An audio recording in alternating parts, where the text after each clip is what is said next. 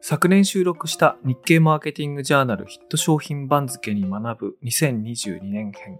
それに続きまして、今年もですね、日経マーケティングジャーナルのヒット商品番付を見ながら、私と宮本さんで今年の振り返りをしていきたいと思います。昨年はですね、てるさんも加えて3人で、なんかこれほとんど知らないんじゃないかっていう、こう、世間連れした我々を露呈してしまったんですけれども、今年ですね、私は起業し、宮本さんもフリーランスかな、あのこれから起業しようという頃ですけども、もしかしたらますます世間連れしているかもしれない。 っていうか多分ね、そういう予感がしておりますが、あの、二人で振り返っていきたいと思います。メディアヌップ。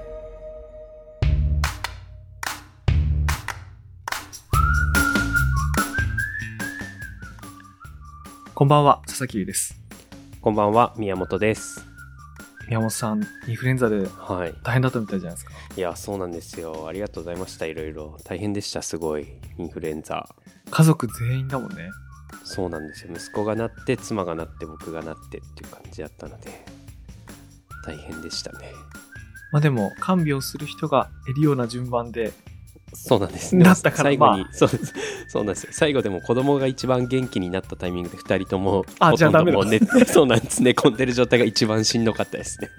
あれ、すごい大変でしたね。あれお子さんまだ1歳になってないなったあそう1歳になりました2歳にもうちょっとでなりなるくらい1歳9ヶ月とかあなんですけどそうですね9今ヶ月かはいそうなんですいや、1歳9ヶ月も、あっという間だね。なんか。そうですね結構すぐですねこう振り返ってみると確かに俺1歳9ヶ月っていう年を聞いて思ったけど、もしかしてメディアループと同じ年じゃないああそうかもしれないですね確かにあれということ は、2月はい ?2 月ですえっかとさあ3月ですね2022年の3月かあ、そうか。メディアループが 1, 1月からだから。そうですよねちょっと先輩っていうか ミレヌプの方が早かったですねそうか、そういうタイミングか。はいでしたねそうですねいやしかし宮本さんがお子さん授かって間もなく2年っていうことははいはい私授かったの34歳ぐらいの時なんで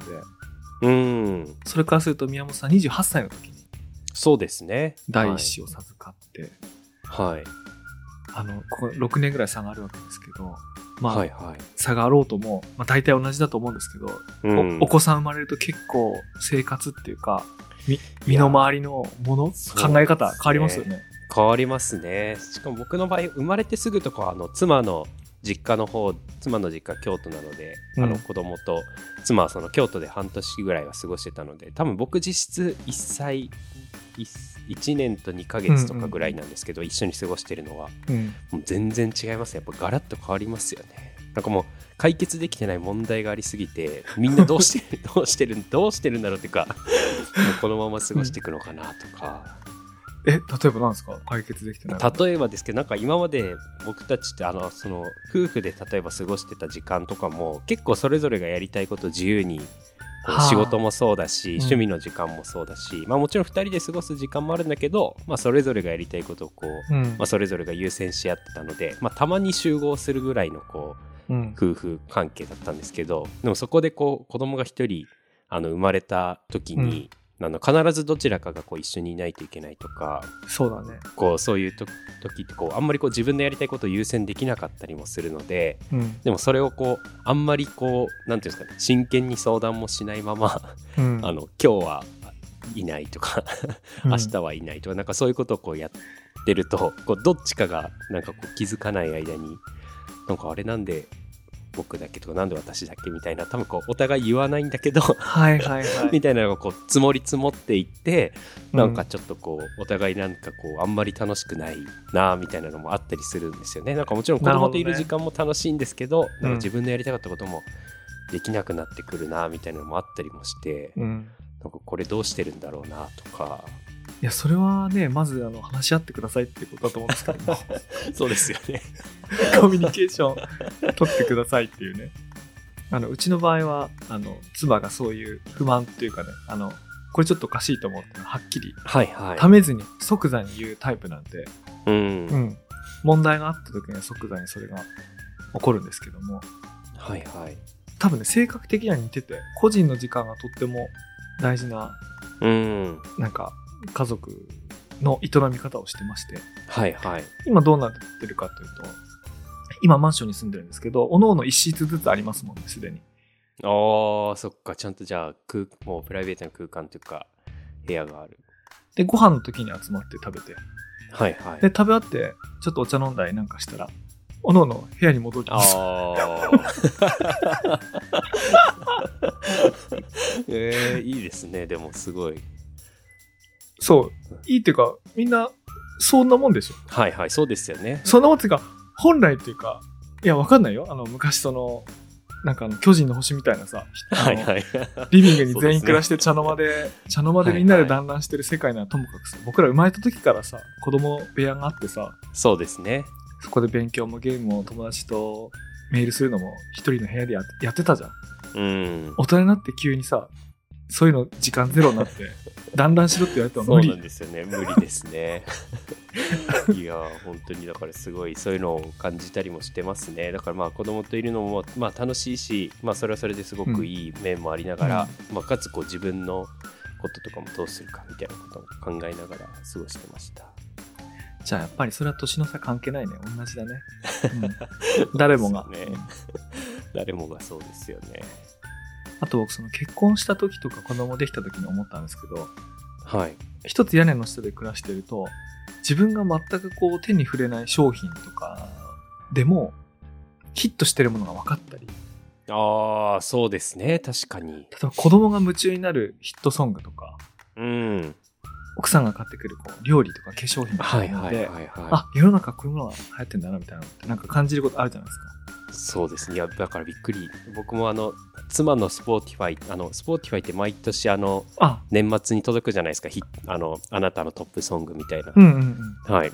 妻のスポーティファイはほとんどがシナプシュだったんですけど、なんなんですかシナプシュってシシナプシュっていう、うんテレビ東京でやってる、えっ、と、本当にこう、教育テレビ的な感じのこうアニメっていうか、年代的には本当にこう赤ちゃんから見れるような、はいはいはいはいはい、なんかすごいこう、まあ、歌があったりそうですね、まあ「いないいないばあ」とか「お母さんと一緒」とかそういうのにこう近いような番組なんですけどそれがこう結構いろんな音楽がうんうんこう流れてくる番組なんですよねはいキャラクターが出てきてそれはあれですかお子さんに聞かせてたって意味ですかそうですそうです、うんはい車の中で聞いたりするとこう喜んあそうねでくれたりそうなんとですよかするのでだから そういうのでもう妻はずっとそればっかり流してた1年なんだなみたいなのを振り返ったりもしててそうだね、僕は。初耳でしたけど、はい私も子供が小さい時にはこういう、テレビ東京じゃなかったけど、E テレのなんかのやつを、うんね、 はよいく一緒に見はたいはりいとかね、ありましたけどね。そうですよね。だからやっぱ、ふとし、なんか意図しないものが、やっぱそういうのに入ってきたりしますよね。しますよね。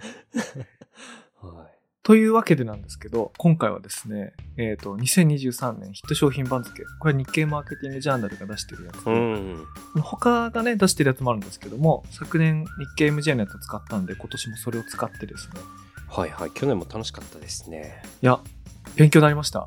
そうですよね。ほとんど、ここで初めて知るみたいなのがほとんどでしたね。 俺なんだっけ一番びっくりしたの北九州新幹線だったかなあ間違えたもう間違えてるからもうダメなんだよ これ全然覚えそられのてないけど。西九州新幹 線ねそあ、西九州新幹そ線。うだ確かに。今聞いてもわかんないもんな。う、うん、北九そうですよ州ねと間違えるぐらいだからねその そうですよね。西九州新幹線に年末時点で驚いてるって いうかなり世間ずれした様を露呈してしまったんですけれどもはい。まあ露呈とは言いつつもねその知らないことをその時知れたっていううん。ことなんでこれはいいそうなですね。ちゃんと巻き返しておこうというう。ん年末に。年末に巻き返そうということで今年もね やろうと思います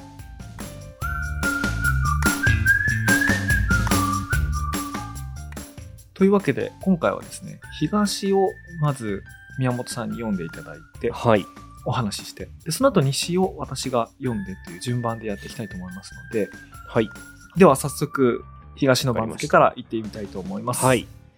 えっと、横綱、生成 AI、大関、藤井八冠、関脇、夜遊び、アイドル、小結、チョコザップ、前頭、ビバン、同じく前頭、サントリー、こだわり酒場のタコハイ、同じく前頭で、シャープ、プラズマクラスタードレープフロードライヤー IBWX901 同じく前頭丸亀製麺丸亀シェイクうどん同じく前頭 K アリーナ横浜ですはい。ありがとうございます。はいこれ全部で9個ですかね。 9個はい9個あはいるんですけども、これこの中から、個人的にもヒットしたなってやつと、はいはいこれ初耳すぎるっていうのを、それぞれ聞いてみたいと思うんですけども、はいはい宮本さんどうでしたいやでもやっぱり横綱の生成 AI ってなんかやっぱり2023年な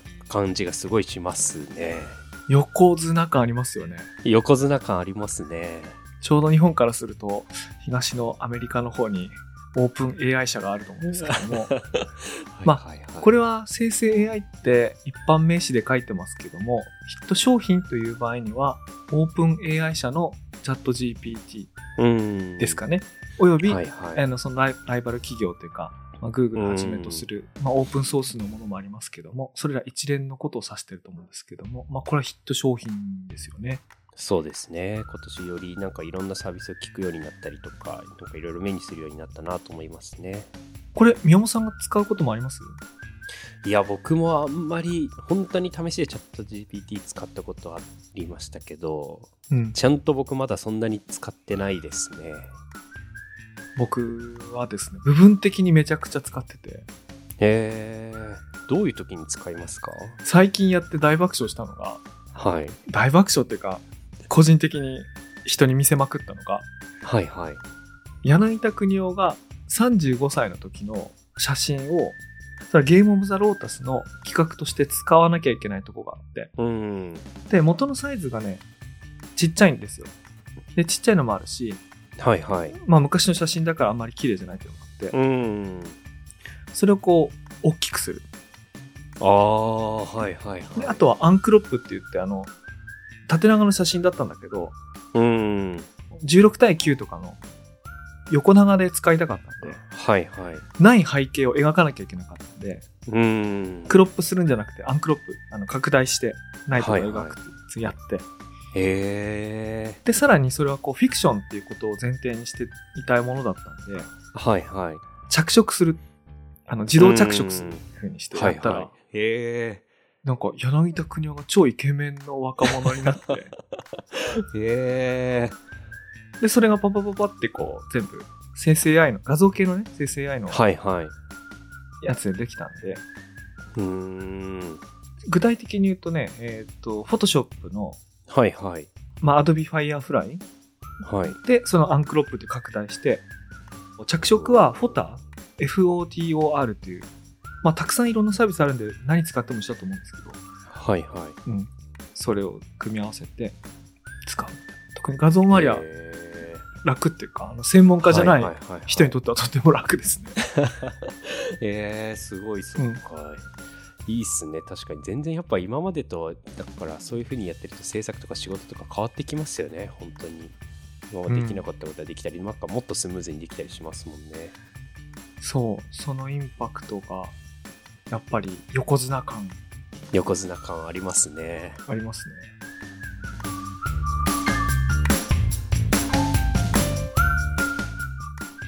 初めて聞いたので言うとでも僕結構今回この東のやつは聞いたことあるとか見たことあるのが結構多いなと思ってて全く聞いたことないのは多分このシャープのドライヤーもしかしたらでも写真見たらわかるのかなシャープのちょっと読みづらいねこれプラズマクラスタードレーあ違うなプラズマクラスタードレーあ違うなドレープフロードライヤ読めて ないドレープドレープはいフロードライヤー、ードレープフロードライヤー昨年と同じルールにしてあのこの時まで検索せずにこらえてきたんで そうっすねあえー、なんかすごいっすね変わった形っていうかなんか風の吹き方がなんかそれドレープフローみたいな感じなのかなあーこれ昨日電車に乗って見かけましたねえーえー電車であ、なんかあの、ドライヤーってなんかあの先端が先が細くなって、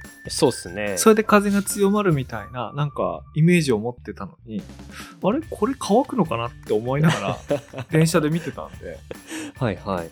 それがこれか。へえ。そうなんだ。でもヒットしてたんで、じゃあいろんな人が持ってる。なるほど。あ、これ3万8000円ぐらいするから、ドライヤーとしては高額ですね、これ。そうっすね。結構いい値段ですよね。へえ。いや、でもあと K アリーナ横浜もわかんないです。何か新しく出来上がったアリーナなんですかね。これちなみに僕言うとですね、はい。あの、前頭の後半4つ全部初耳で した。あの、こだわり酒場のタコハイ。で、はいはいはい。ドライイヤー、丸亀シェイクうどんも初耳で、はい。はで、い。この K アリーナ横浜も初耳で、はい。何かあったんですかね。何か、何かあ何かっっあったたんですかねていうか、アリーナってことは多分箱物で、そうっすよね。大きな建物が建ったと思うんですけど、これも新幹線と同じパターンで全く知らないですね。あでも誕生しますって書いてる世界最大級の音楽に特化したアリーナが誕生しますあでももう誕生してる あ、なるほどね。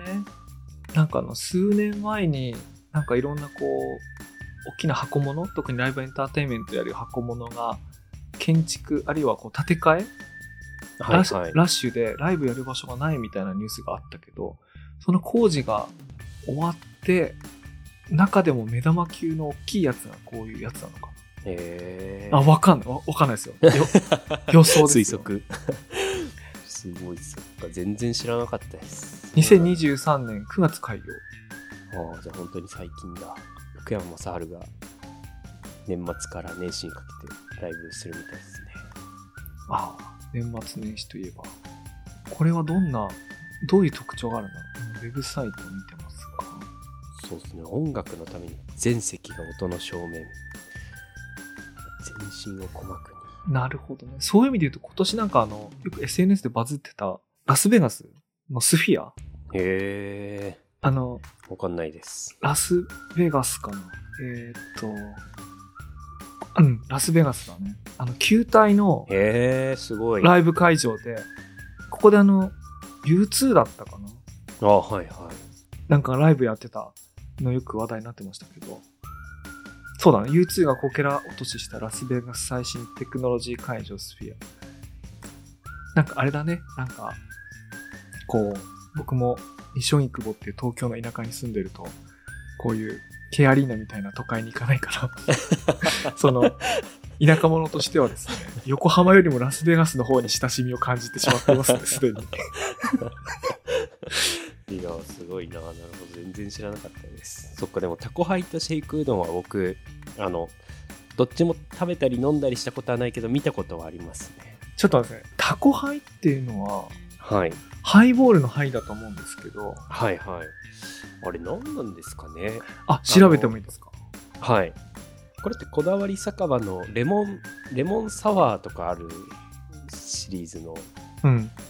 やつですよね僕も見たことパッケージをあの缶は見たことあるんですけど飲んだことはなくてあ今パッケージに到達しましたが、こだわり酒場のレモンサワーとかでしたっけなんかありますよね。そうですねはいそれは本当によく見るんですけどねタコハイえー、でもすごいタコの意味面白いっすね 何何タコのタコハイのタコってどういう意味って質問のやつなんですかタコの意味らしいですねタコってのは、本当あのに、ハッピー、オーバーハッピー。そうですねおはいオーバーハッピータコ。タコ 感のあるハイボール。 タコかなマジでそういうことなんですかねそれ本当すにごいっすねはい。で、いや、これほん、どこの情報なんだろう。タ コハイ。え、すごいね、それ。あ、そういうネーミングあり なんだ。なんかウェルビーハイとか、そういうのあったよね。なんかそうですね。もうそういう意味で、あそういう意味っていうか、まあそのぐらいの名付け方だよね。ウェルビーハイ。はい。いや、やっぱそうですね。タコハイって、タコハイらしいです。あ、でもあれじゃないあの、香類焼酎を炭酸で割ったって書いてるから。うん。なんか結構プレーンなって書いてますよね。だからそのまま、なんか、果汁とか入れずにでうん。すね。なるほどね。あ、でもね、これ、僕結構飲むんですよ、これ。あ、これっていうのは、タコ、あー、はいはい。タコハイじゃなくてタコハイって香類焼酎をソーダで割っただけのものとかって、僕その、焼き豚屋さんとか、はいはいはい。そういうとこに行くと、ソーダと焼酎だけ頼むんですけど、うん。大体、その居酒屋さんで飲むときって、あの、えっ、と、麦とか、芋とか、そうっすねあれ、おそつ、うっすねあれ、おつ類焼酎っていうんだよね。なんかあの、香りのついてる。はいはい。で、ああいうので割って、そういうのの香りを楽しむんだ、ハイボールとか飲むと思うんですけど、安い居酒屋とかだと、金宮とか、そうですね。今日月とか。氷月とか、あれ、香はい類はい焼酎だよね、あの香りのないやつ。そうっすねはい。あれをただ炭酸で終わったやつを飲むから、うん。でもあれが多幸感あるかって、本当なんか、どういうことなんですかどうういうことなんだろうね。いや、でも、あ、なんかこれさすがヒット商品ってなるほどと思った。あの、ああいう香りのない焼酎のソーダでさっとあってすっきり飲みやすいみたいなものがいいんだってことなのかな。うん、そうっすね。それが、なんでこのタイミングでって感じもあるけど、すごいっすね。人気だったんだしかし、このコーナー、去年もやって思ったけど、知らない人が知らないものについて語る、 な。情報量のない。そうっすね。全く何も入れないんですよね。わかんないけど。うん。いや、でもなんか、あそうね。あの、ヒットする理由っていうか。いや、でも俺、こんなの缶で買わずに家で作りゃいいじゃないかって 思ったけど、まあ、はいはい。うん、そうね。まあ、なんていうか、あの、焼酎を2リットルとかで買うようになったら人生終わりだみたういん。なのがあるから、そうですね。やっぱ こまめに、こまめこまめにに。買った方が。なるべくこう自制心を保ってる様を自分に言い聞かせながらこまめに飲む方がいいのかもしれない。そうですね。うん確かでもシェイクうどんは知ってるんですね。に。シェイクうどんも知ってます。はい。食べたことはないですけど。予想してもいいですかはい。シェイクだから、バナナシェイクとか、うお 強烈ですね、そのうどん。でも、シェイクってうどんをミキサーにかけるわけはないから。え、かけてんのいや、かけるわけない。そうっすよね。うどん、うどんに、はい。なんか、をスイーツにしてるってことなんか、いやいや、く果物入でもれた本当に、本当にこう、そのままですね、主食、主食っていうか、うどんはうどんの形態のままで、多分どちらかっていうと、フリフリポテトみたいな発想ですかね。フリフリポテトってなんか、あの、袋に入れてこ、うそうですね袋に入れてあのなんかこう粉チーズとかをポテトに入れてシャカシャカ振るみたいなあ、なんか理解しましあたそう。今、写真を検索したら、あの、カップっていうか、コップみたいなやつに入ってはいはいいて、で、つゆが入っていて、上に具が乗っていて、これ食べる前に振るってことですかそうですね多分こうサラダあこういう多分形状のサラダとかもあると思うんですけど、あのドレッシングを行き渡らせるみたいなうん感じでシェイクするので、多分そうやってめんつゆをこう全体に、 まあ、具と麺とつゆを振ってなるほどね。はいえーよく考えるな、これ。ねえそっかでも確かに意外と今年知ってますねあとでもやっぱりこの音楽のアイドルとかもすごい聞いたしすごい聞いたってあの意図して聞いたっていうよりやっぱり聞こえてくる感覚もありましたし「ビバンも僕見ましたあの後から僕もね、ビバン見ました。はいさすがにね、上からはね、全部わかりますね。あの、特に子供なんかは、夜遊びのアイドルとか、うん YouTube とか TikTok で流行ってる曲はもう、ほぼ僕網羅してるんで、この辺はは大い丈夫はでいす。この辺は大丈夫です。そうっすね藤井さんもそうっすよねもう今更ですけどね藤井さんもしかし、藤井八冠はどこの商品なんだろうね、これ。本当ですよね ヒット商品なんだ消費されてる日本将棋連盟が生み出したヒット商品なのかなそうですね、すごいでもそういう意味で言うともっと気になるやつなので西に行ってもいいですかな。ああ、そうですね、西もお願いします、ぜひ。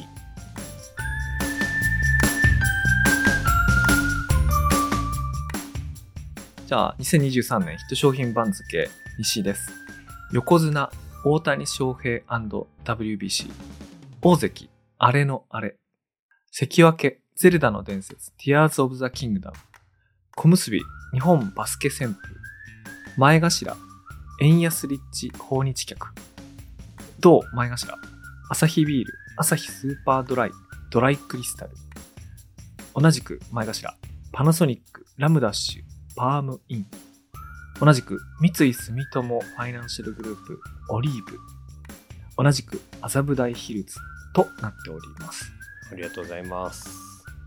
まず何といっても横綱ですねこれは横綱、そうですね。これは誰の商品ですか誰の商品なんですかね。大谷翔平と WBC。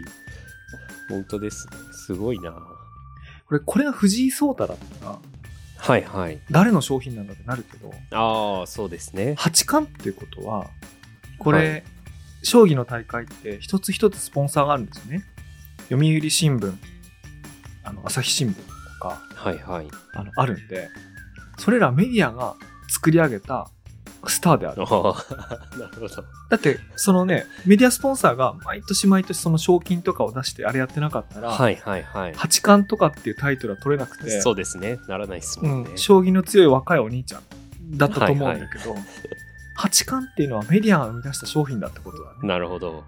ということはですそういよう、ことか。大谷翔平 &WBC っていうのははい。あのワールド・ベースボール・クラシックっていう大会を企画してはい。 なはんかいろいろ毎回紆余曲折あると聞きますけどもあれをやって、い。はい。まあ、主催した人たちとうん。それに参加するにあたって、まあ、プロのリーグの試合もあるのにちゃんとプロのダルビッシュとか大谷とかそういうのをちゃんと呼んで、開幕投手にさせつつ決勝戦のクローザーにさせたっていうこうんうヒーロー物語を みんなで作り上げたそうですね。はいはい。野球界とメディアと大会スポンサーが生み出した商品であると。まあなるそほういどうことですね。すごいなんか解説が必要ですね。まずは理解するために。そっか、確かにでもよかった、面白かったですもんね。確かに WBC。うん。この間見ましたなんかドキュメンタリー。なんだっけ ?WBC の日本のああ、ちょっとまだ見れ、まだ見れてないです。気持ち的に。 はい。 あの、やってることは知ってた、知ってたんですけど。はい。あれね、あの、思ったほど大谷にだけ焦点が上があーって本る当わですかけじゃなくてですね、あ、よかった。よかったって、別にそういうことでもないんですけど。ちゃんと打てなくて苦しむ村上とか、ああのあ、いや、気になりますね。打たれてグローブを叩きつける佐々木朗希とか、うんうんうんうん。あの、公開処刑されたっていうかね、その、活躍できなくて不甲斐なかったって、こう、悔しがるダルビッシュとかね、はいはいはい、はい。そういうところがちゃんんと出てるので、見たいあ。の、いいと思います。いいと思います。見ます、見ます。はい。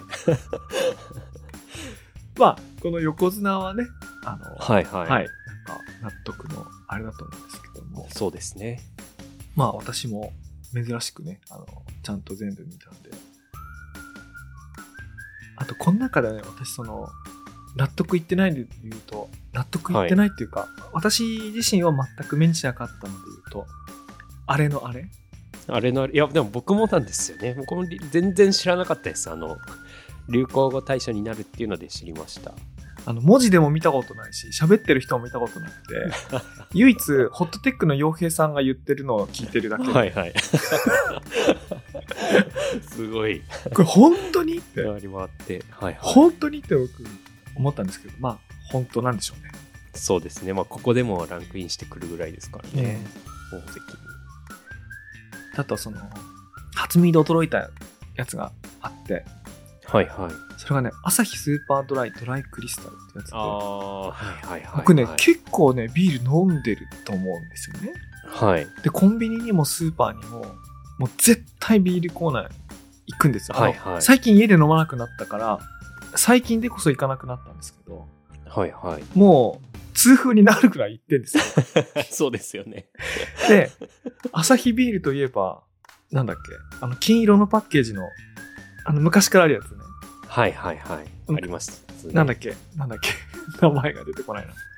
あ、丸、丸 F。そう丸 F。マルエフは気に入ってよく飲んでたはいんはい。はいはいですよね。だから、ちゃんと朝日のコーナーにも足を向けてるはずなのに。そうですね。で、今、今初めて検索します。ドライクリスタル。ドライクリスタルって本当にでも最近ですよね。多分秋頃とか冬とか出たの。あー、これは、なるほど。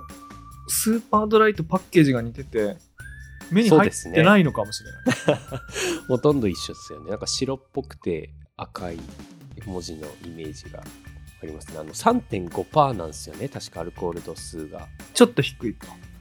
はい、そうです。ちょっと低いですね。だから CM もなんかそんな感じだった気がしますね。なんか僕は最後まで、 なんかちゃんちゃんとしていたいじゃないけど、 そういうニュアンスの CM だった気がします。なんかこれ3%台ってあの安居酒屋の飲み放題のハイボールが3%らしいんですけどえー、そうなんですね。あの氷ばっかり入っててすっごいもうはい味わかんないぐらい冷たくて、なんか3口ぐらいで飲み終わって注文して次なかなか来ないハイボールあるじゃないです かわかりますはいはい。 わかります。わかりますあれが3%らしいんですけどはいはい。それぐらいなんだ。でもまあ僕3%に僕して飲むんでお家で飲む時もうーん。レモンサワーとかも3%で飲むんですよだからへえ。まあ普段のアルコール度数とかビールとかの5%って高いなと思うぐらいなんでこの3.5%いいなと思いつつも初めて知りましたねそうなんですよね。なんか、低アルコールのやつも結構商品出てましたね。もっと低いやつとかもいっぱいなんか今年見たような気もするし、うん結果3.5%がちょうどいいってことなのかでもあれですかねこうなんていうか脱アルコール低アルコール社会をなんか象徴してる一つの商品な。としてなんかうん選ばれてるんですかねそういうことなんですかね。確か僕は最後まで頭シャッキリしていますみた いなことなんに。でしょそうそうそう。なんか、そんな、そんな感じそうの CM だったなんかイメージがあります。なんか、えー、面白いなと思って。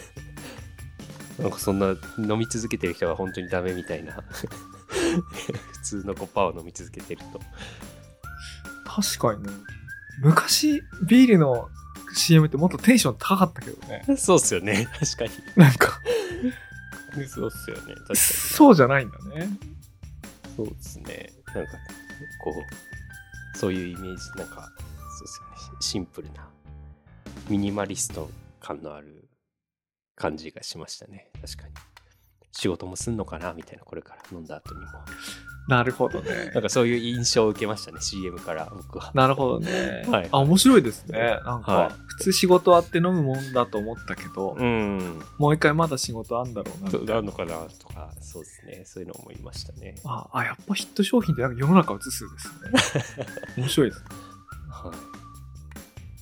いやどうですか宮野さんはこの初耳そうですね。あ、僕、でも、 円安立地訪日客は、なんか、言葉としてそもそも初耳ですけど、なんか想像はできますね。なんかそうだったんだろうなっていう。はい。そうですねそうです、これが商品なのかっていうのはありつつそうでもすよね。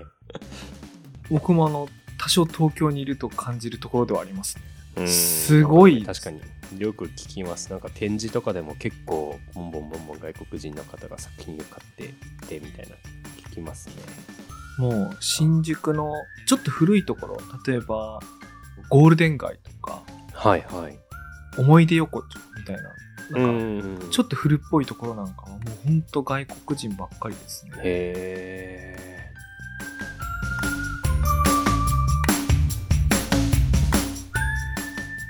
でもあとこのパナソニックのラムダッシュパームインはなんかまさに今買おうかどうか迷ってるた商品でした。ラムダッシュパームイ ンまあラムダッシュひげ剃りパームインあひげ剃りです、うんはい。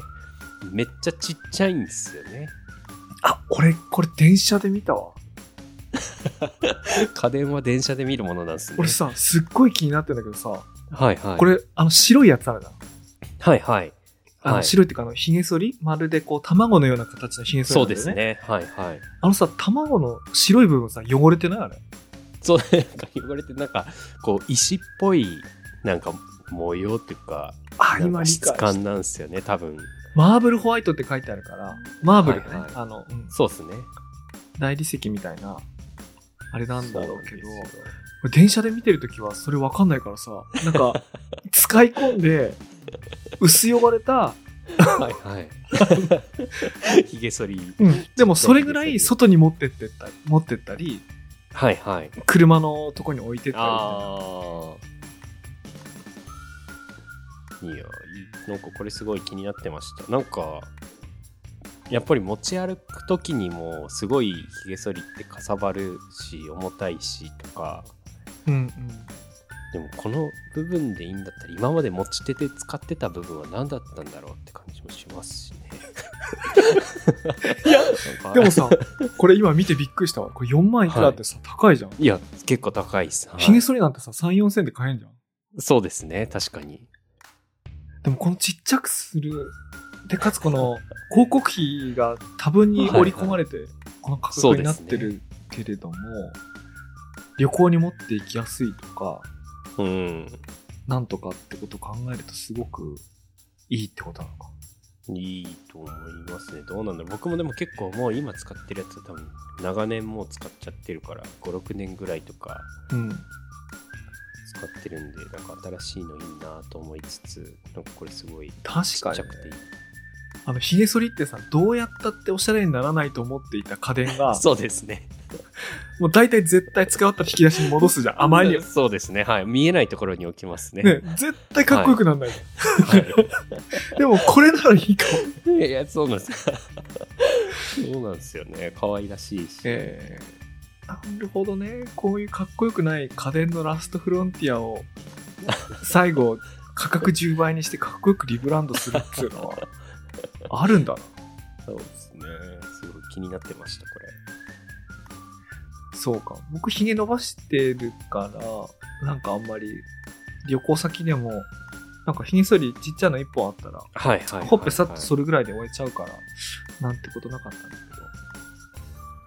確かによく剃る人で旅行持っていきたいとかうん。あるいは朝剃ってそうですね。あの、夕方、デートの前に、あそうですね。もう一回剃るみたいな。ちょっと取り、剃りたい時 に、これをポケットっていうか、カバンの中に、これならいいかもしれないけうど、んはい、いいっすね。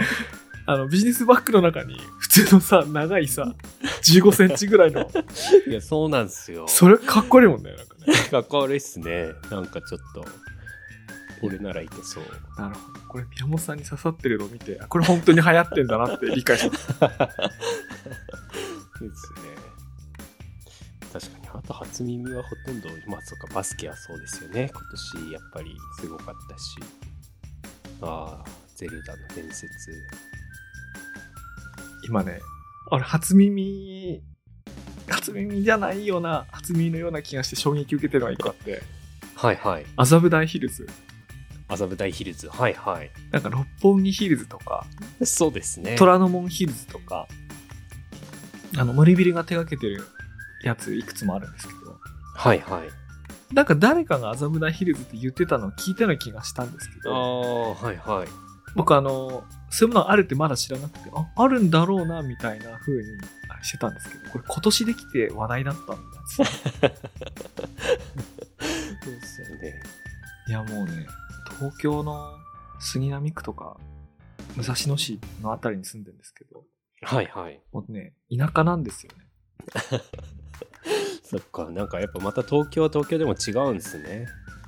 訪日外国人もいないし、うん。ヒルズもないしね。でこういうニュースもあの真剣に耳に入ってこない ですよ。関係ないなと思って。麻布台ヒル都心に打ち合わせに行くことあるんだけど、本当出張だなと思うもんね。ズ。ああ、そっか。まあ時間としてはそんなにかかんないけど、やっぱり全然違うところに行くっていう感覚があるんですね。いやだって、50分ぐらいかかるから、ああ、そっか。じゃあ結構かかりますね。駅、電車、で、さらに新宿からどっか1回乗り換えてうん。いくと、まあ大体45分以上見るんですよね。はいはい。うん。場合によっては、東京の東の方だと1時間5分とか見えるんですけど、ああ。そうなると、遠野から行くと、そうですよね。盛岡か、盛岡通り越えて、はいはいはい。なんか小祝い農場行くかみたい な、なんかわかんないけど。結構ですね。あ結構あなごめんご遠め出ん。です、あ、ごめんごめん。小祝いはもっと遠いわ。その、あ の、まあ、盛岡行く感じなのよ。だか盛ら、だか岡行く感じで、そうっすよね。ら盛岡行く日ってさ、構えるじゃん。あ今日、そうです今ね。日午後盛岡はだいぞって思って過ごすじゃん。うんはい。それぐらいの遠さはある。そっか、じゃあ結構ですね、同じ東京でも。うん。今は自分の田舎者っぷりに衝撃受け たよ。ですよね。三井線ともオリーブ、ちゃんとこれも勉強しとこ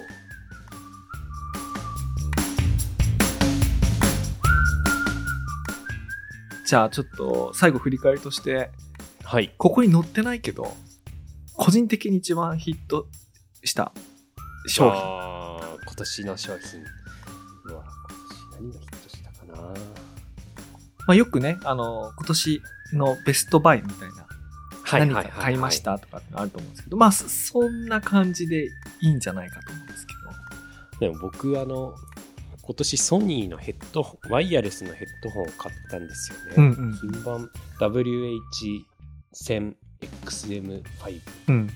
なんか、今まであの、AirPods? あの、うんうん。プロで、はい、今まではイヤホンで聞いてたんですけど、イヤホン、なんかヘッドホンを買ってすごい良かったなと思うのは、まあ、音楽聴くときにやっぱりこう包まれてる方うんうがん、すごい音質もいい気がするっていうのと、単純に一番充電が多分20時間ぐらい持つんですよね、1回の充電でかいからね、容量がね。はい、そうなんです。で僕すごい充電苦手というか、よく携帯は本当基本20%ぐらいで過ごしてるんですけど、 なんかこう、外出する時に限ってパソコンも携帯も電池ないみたいなのがよくあるんですけど、もうそれがなくなったっていうのは、なんかすごいストレスが一気になくなって、なんか充電がめっちゃ持つってすごいいいんだなって。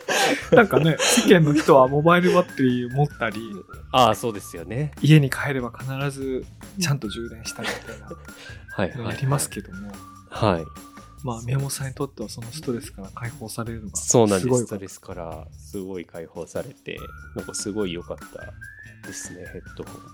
昔はガラケーとかも12週間充電しなくてもよかったからすごいそうですよね。良かったなあの時代はなんでこんなに iPhone って充電するんだろうって思いますね。いや俺も思うねすごい思う充電嫌いだもん俺も充電嫌いですよね。僕すごい嫌いです。例えば僕あの一泊の出張でも下手したら充電器持ってかなくてああのね、充電が嫌いのみならず充電器も嫌いで、であ。はいはい。携帯切れたら切れたらいいやと思って生生きることにしてて、とでで携帯の充電切れそうだったらもう使わないでよはいはい。置いといてなんかあのフライトモードにして、はいはいはい。 はい。まあ置いといたりするぐらいそれぐらいなんか充電が嫌いもうどんどん携帯を、スマホを持ってる意味がなくなるぐらい。うんなくなるぐらい嫌い、でもそうですね。僕も大体そうですね。だから外出してる時とかも、うん、やっぱお店にだから居酒屋さんとかに行ってむしろ居酒屋さんに充電しといてくださいって携帯渡して携帯してないみたいなことが結構あったりもするから、 そうっすよねだから僕しょっちゅう他の人にもらいもらいバッテリーしてこじきをしてますよね自分でモバイルバッテリー持ち歩くの嫌ですよねなんかあれで重いの嫌だなって思います、うんいつもね、でも、カイダーのカイさんとかがね、持ってきてくれるから、本当にこう、頼りっぱなし。すごいなる浮かびますねその光 景が想像できる僕は何だろうな。今年のことだったか忘れましたけど、ズームの H6 は、なんかもう、使い倒しましたね。あーやっぱりいいですよね16で、ちなみにね、ズームの H6 はいはもしょっちゅう電池切らしてて。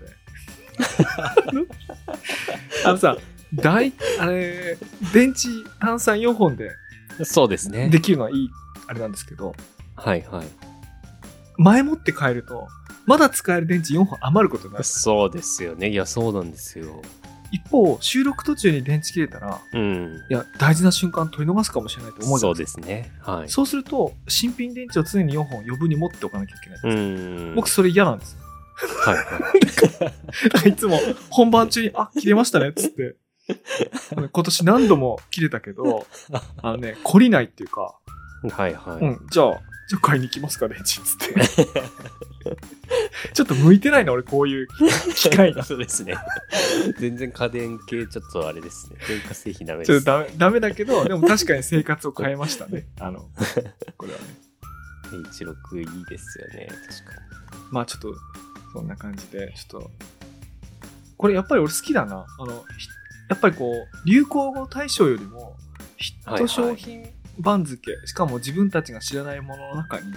うん。例えば低アルコール、減アルコールがはいはい、そうですね。あれされてるとか、あのタコハイみたいなハイボールの中でもうんどんどんと個性を消してったやつが好まれてるそうですね、むしろ。なんかなんていうかそういうのを感じますねそうですよね。なんか本当に年を移してる感じがして、いいですよね。まあちょっとそんな感じではい。はい お時間になりましたんではい、ありがとうございます。じゃあちょっと最後に感想を伺ってもよろしいでしょうかはい。わかりました。そうっすよね。これなんか確かにヒット商品ってそもそも商品なのかみたいなところもあったけど、まあその佐々木さんの解説をもとにすると、確かにめちゃくちゃスポンサードとかがあって、結果売れた、うん名前がどんどん売れてったんだろうな、みたいな。するとそうですよね。大谷翔平とか藤井さんとか、うんそうなんだろうなって感じがしましたね。ね、僕も言ってて気づきましたね。あの、大谷翔平も藤井聡太も、ある種の、なんかマーケットとセットになってる商品だなはいはいはい。すごいっすよね。でもあくまで仮説仮説とか僕 今たどり着い た予想だからそうどういうそうですよね。どういうことで上がってんのかあれですけど。いや、でもそう思うとさ、あの、大谷翔平って名前が1個だから、はいはい。わかりづらいけど、あの、鈴木一郎が、一郎をプロデュースしたっていうことがあるわけじゃん。そうですね。はいだからは、い。大谷翔平が、翔平大谷をうんプロデュースしてると思ったら、あれ、はいはい翔平大谷っていそううか商品なんだよね、多 分。はいはいはい。確かにないっぱい売れたんだろうな。だから商品としてさ決め台詞考えて普段考えてる風があるじゃんはいはい。このカメラそうですね。思うでしょだから同級生としてさ、はあい。これちゃんと何のセリフがカメラ的に受けるか考えて言ってるなって思思ったりするわけじゃん、はいはいはいそうですね。うんはいまあそれはいいプでロすデュースされ てる。はいやいやはい。よかったかな今年も学びが深かったですそうですね。いっぱい学びました。はいありがとうございますありがとうございます。はい。というわけで、というわけでメディアルップではですね、えっ、と、ディスコードサーバーでいろいろこんな話の続きをしたり、あと1年振り返る感じでですね、メディアルップ手拭いっていうのを作りました。これはあのメディアルップストアというところで、あの、買えます。ので、ぜひね、ご関心ある方は調べてみていただければと思います。お願いします。はい。年の瀬も押し迫ってまいりましたが、あと何回か更新したいと思いますので、はい。引き続きよろしくお願いいたします。お願いします。それではまた次回お会いしましょう。おやすみなさい。おやすみなさい。